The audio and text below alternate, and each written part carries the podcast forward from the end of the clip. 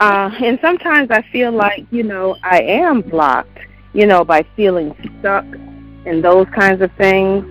So, you know, um, I'm going to get the uh, meditation stuff and maybe try to spend a little bit more time, you know, in the meditation on the root chakra to open it up. Uh, I found my pendulum, so I'm going to assess each of my chakras to see what kind of spin I get. But uh, yeah, that's what I'm, I'm going to do. So it was really good information.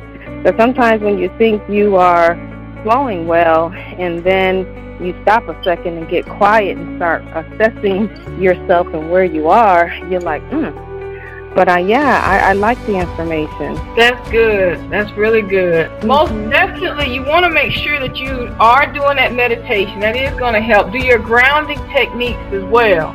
Time in nature.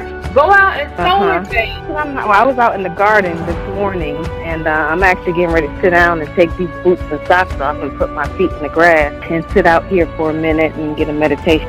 But it's so important. I'm glad you guys did this because people don't realize at what chakra centers are connected to your internal organs. And so when you get that mm-hmm. blockage, it does have a direct effect, you know, with hormones and everything. So this is good stuff. It really does. And they don't understand it. And then you'll start mm-hmm. having all kinds of issues in your body and you're thinking you're sick or something's going mm-hmm. on. Your energetic centers are blocked. So just the basis of knowing you know, what to do naturally is really lacking because most people want to try something natural for a week and be like, oh, that didn't work.